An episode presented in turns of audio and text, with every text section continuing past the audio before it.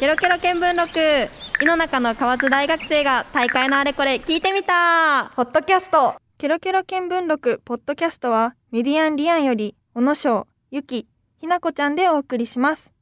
ポッドキャストではケロケロ見聞録のダイジェスト版のほか番組内では紹介しきれなかったお便りを紹介していきます。2部構成で前半では番組のダイジェスト後半ではお便りを紹介していますのでぜひお聞きください。では早速8月1日に放送された番組のダイジェスト版からお楽しみください。ケロケロ見聞録。ここからはメディアンリアンのメンバーでもあるひなこちゃんこと江口ひなこさんにも新たに加わってもらいソーシャルメディアについて議論を深めたいと思います。えーこんばんは。九州大学競争学部3年の江口ひな子です、えー大学では、えーハッシュタグに着目をして SNS を利用した社会運動について勉強していますまたメディアリアンでは、えー広報として番組公式 SNS アカウントの運用も担当しています本日はよろしくお願いいたしますよろしくお願いします。メディアンリアンで SNS といえばひなこちゃんっていう感じがするんだけど、はい。まあなんか SNS をひなこちゃんが使ってる目的っていうところをまず聞かせてほしいな。私はこのメディアリアンの広報になる前から自分の個人の SNS もすごくよく使ってたんだけど、まあ、一番の目的は私アイドルが好きなんだけど、うんまあ、その同じアイドルを好きな子たちと一緒につながっておしゃべりするっていうのが一番の目的かなって思います。うん池田さんがインタビューの中でおっしゃってたのはやっぱりこのつながりっていう部分は人間の本質の部分でみんな求めてる部分だっていうところがあって、まあ、現在のソーシャルメディアっていうのはそれを叶えやすくしたっていう側面があるっていうふうに、あのお話あったんだけどその面がやっぱりつながりっていうのが大きいのかな。そうだね。やっぱ一番いろんな人と場所も問わないし、うん。いろんな人とつながれるから、うん、すごい人と人とのつながりっていうのはすごい SNS の、まあ、側面大事な側面なのかなって、ねうん、思う。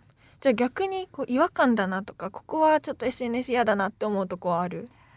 人のダークな部分が見えるというか、そうね。うん あのやっぱり発信しやすいすごい手軽だから、うん発信しやすいっていうのとあと人の顔が見えないっていうのもあると思うんだけど、うんやっぱりその普通人との会話ではここまで出せないよなっていうようなちょっとダークな部分だったりも、うん。結構みんな発信してるからちょっとそれ見ておーって ちょっと戸惑ったりすることそうも。ね。なんかそのインスタとかでもなんかちっちゃい文字でさあのまあわかるかわからんぐらいの文字で書いてるとかあったりするよね。うん闇ストーリーみたいな。そうそうそうそうそう。あ見つけちゃったみたいなね ちょっとショックっていう時があるんだけど、うんまあ、なんかこういうちょっとデメリットも多いなって今感じたんだけどそれでも、まあ、SNS 使ってるっていうのは理由があるかなと思うんだけどそういう理由はどこにある、人と人とのつながりを求めてるっていうのはすごいあるなと思って特にコロナ禍で私一人暮らしなんだけど、うん人と直接喋る機会がすごい減って、うんその分やっぱり人とコミュニケーションを取りたいっていうので、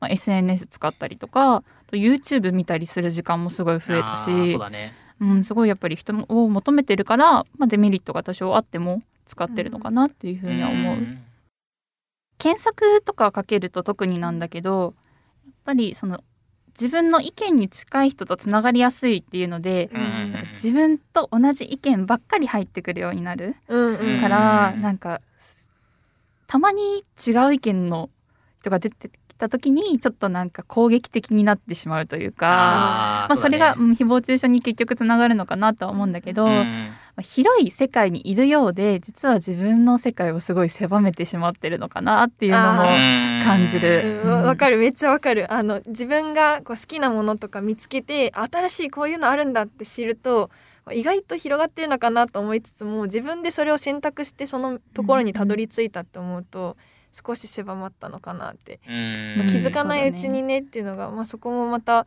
まあ、いいのか悪いのかはちょっとわからないんだけど、世界が広がったようですごい狭くなってるっていうのもあるよね。そうそうそうそう。うん。まあ、なんかメディアを使った幸せのゴールっていうのが今回の副題にもあったんだけど、うん。まあ、そこを今から考えていきたいなと思ってて、うん。まあ、あのゲストのあの池田さんのお話にもあったように世の中のものがソーシャル化してる。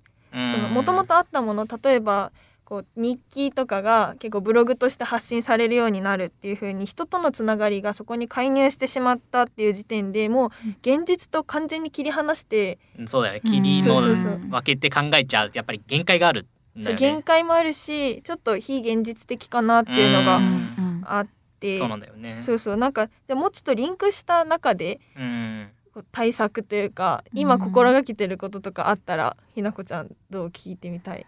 そうだね。なんか妥協案みたいに聞こえてしまうかもしれないけど、うん。まあほどほどにねっていうのまあはすごいあるかなと思ってて、やっぱりなんかやっぱ悪口とか言うのもなんか悪くないというか仕方ないと思ってて、まあやっぱり人間だから発散しないとね、うん。不満が溜まったりとかそれを発散したりっていうのはどうしてもまあ必要かなって思うしまあそれは SNS に限らずともみんなやってることだと思うからうんそのやるのはいいけどやっぱりいろんな人の目に触れてるよっていうのを考えてほどほどにうん。そこにすごい依存したりとかのめり込んだりするんじゃなくて、まあ、程度を考えて使うっていうのがすごい大事かなって思う。うん。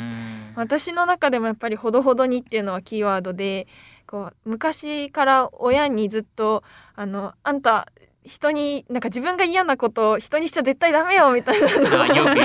そうそう。うん。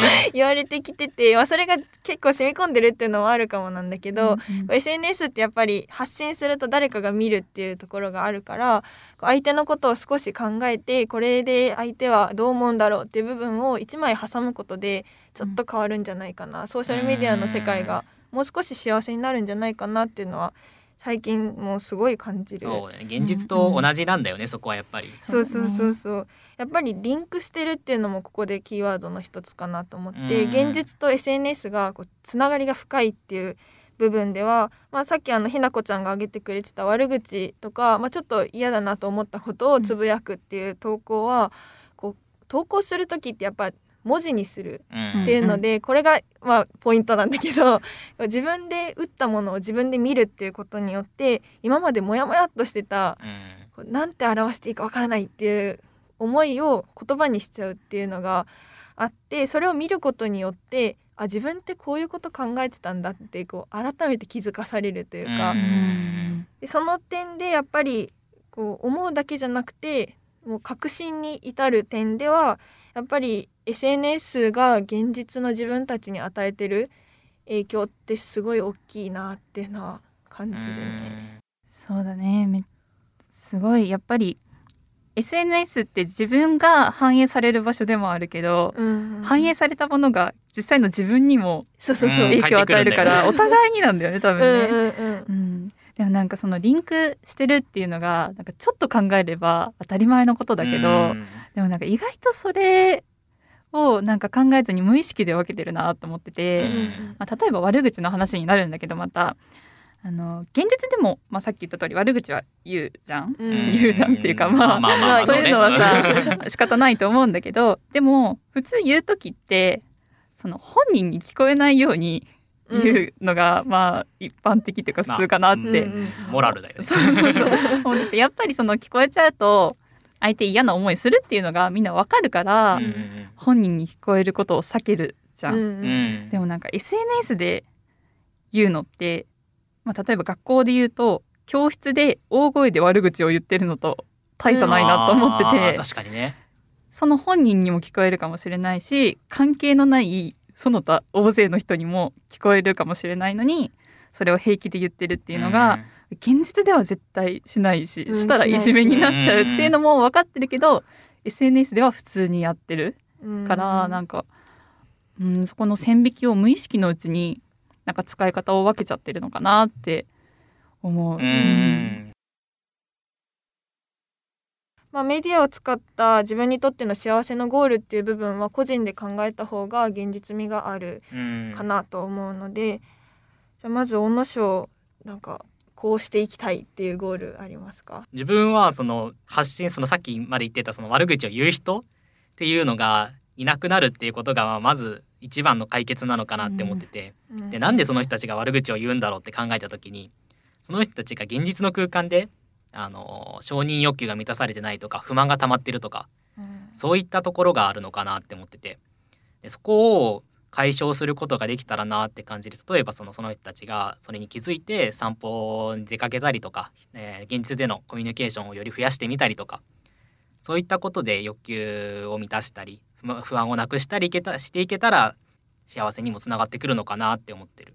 で小野翔は現実でどうにかしようっていううん、ストレス発散の部分を見つけたいんだ。うんそうそうそうそう。なんか私はもう SNS は SNS でしっかり使いたいなと思っててこう見る線ってよく言われるああーそうねの見る専門で自分からはなかなか発信することはないんだけど、まあ、だからこそこう自分が見たいものをあえて狭める。例えば私だったらアーティストだったり、まあ可愛い動物の動画だったり、うん まあ、そこにもうそれしか見ないっていう風に自分の中でしっかりルールを作ってそれをまあ定期的に見直すっていうのをすることで人によるとは思うけどそこの情報だけを取っていくっていうのをすると、うん。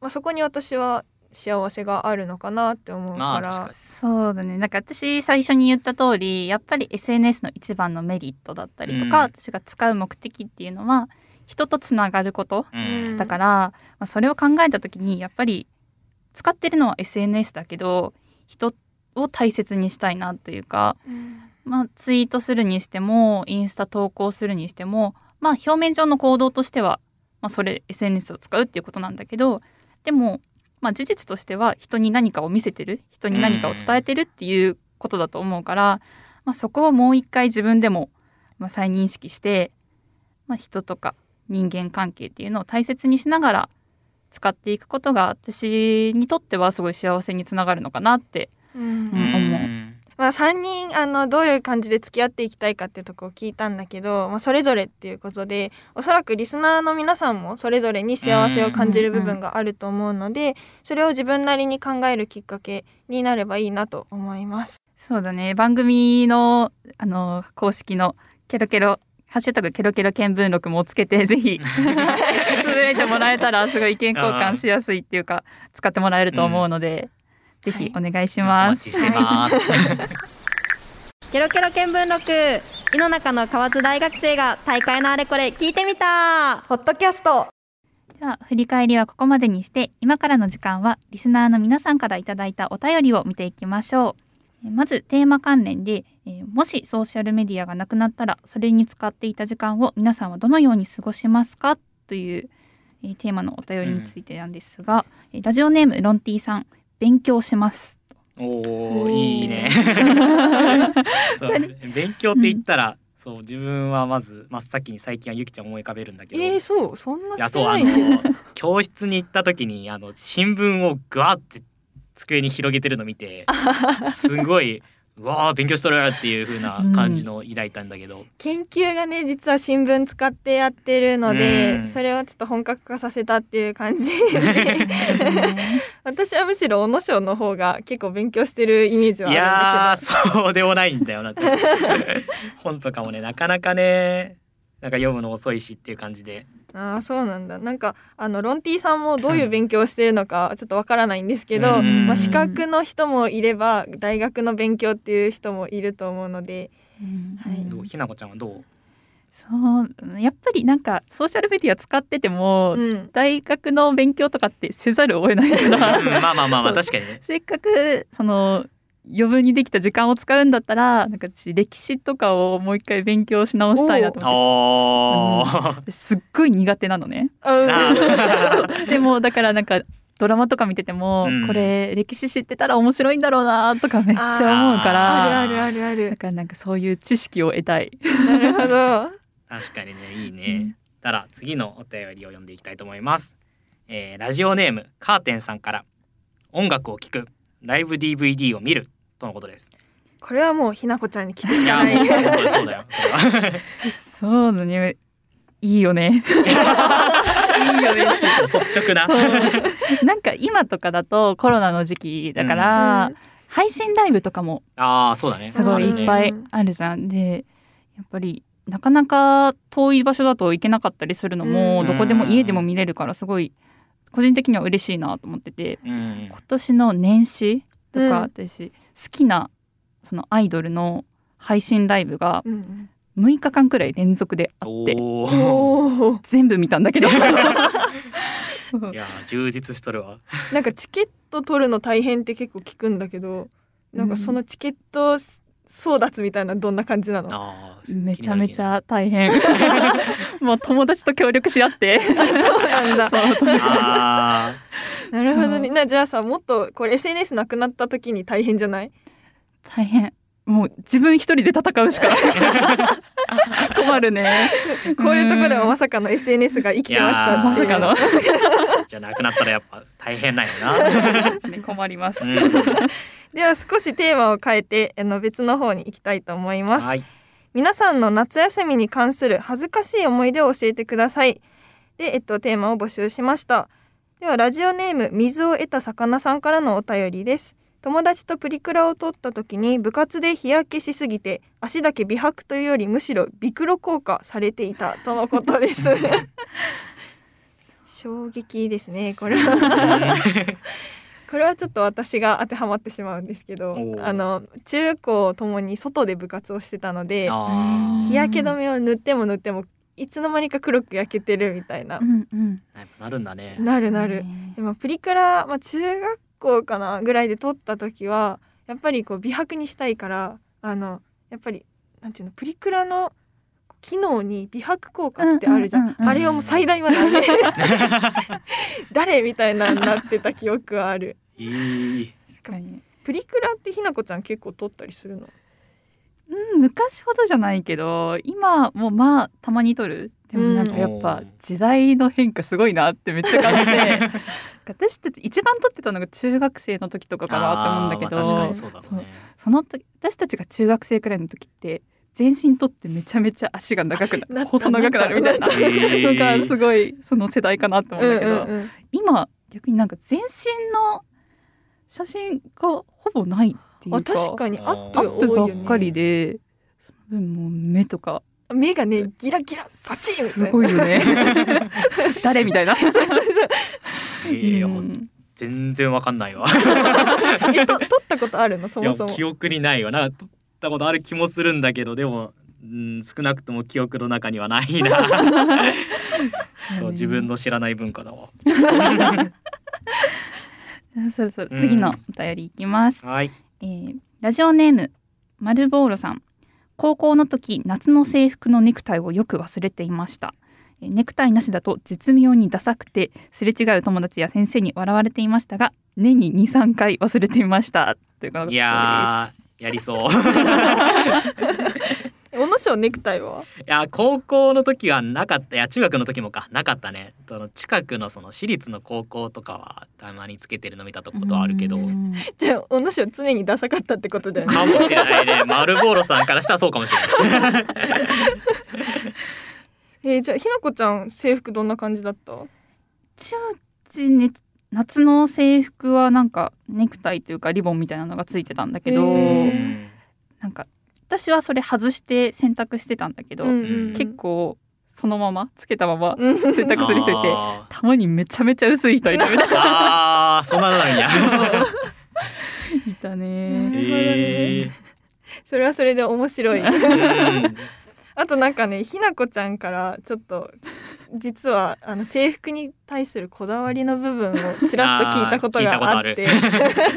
いや夏の制服いいよねっていう話なんだけど夏の制服っていうか制服の切り替えの時期、うん。うんうん中間服の時期すごい好きで、うんうんあのうちの高校学ランだったんだけうど、んうん黒から白に変わるじゃん。景色が。でなんか学ラン脱いでシャツになってでも暑いからまくるじゃん、うんうんうん。それが一番好きだった。いやあれみたいです。男性リスナーの皆さん結構こういうとこ見られてるみたいな。そうるのは肘の少し下までにしてください。え何？上まではダメなの？あダメダメダメ。えー。ギリしたくらいでとどめてほしい。何？どこが魅力的？えなんかちょっと筋が見えたりとかあっていうところ。わかるわかる。ちょっとゴツゴツした感じとか。えー。萌えポイントですね。萌えポイント。いただきました。そうなんや。あーじゃあ次のお便り行きましょうか。はい、えー、ラジオネームコスモスさんから。3歳の時親戚の兄さんに菊池川に投げ込まれ一瞬にして泳ぎを覚えました。感謝。とのことです投げ込まれたんですね。三歳。すごいな。3歳だよ。赤ちゃんじゃん。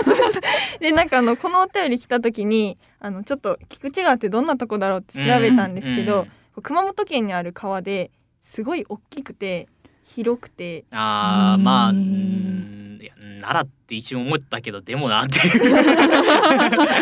私のイメージでは近くのこうちっちゃい川に投げ込まれてちょっとパチャパチャって感じかなと思ったんだけど、まあ、あのどっちかというと桃太郎みたいなタイプの川で あれみたいな。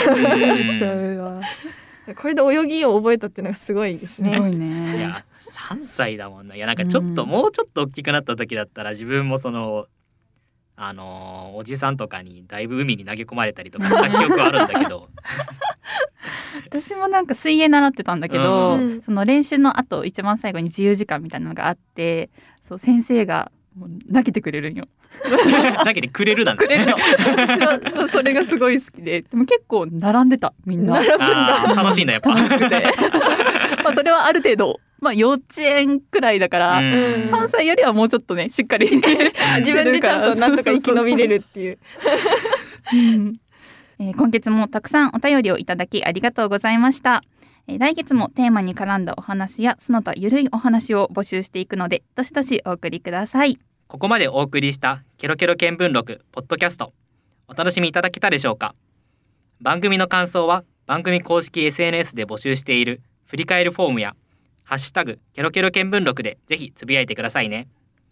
番組では Facebook、Instagram、Twitter、 note などの公式アカウントで学生スタッフの紹介やゲスト情報放送に入りきれなかったお話などを発信しています。皆さんの好きな SNS をフォローして最新情報をチェックしてください。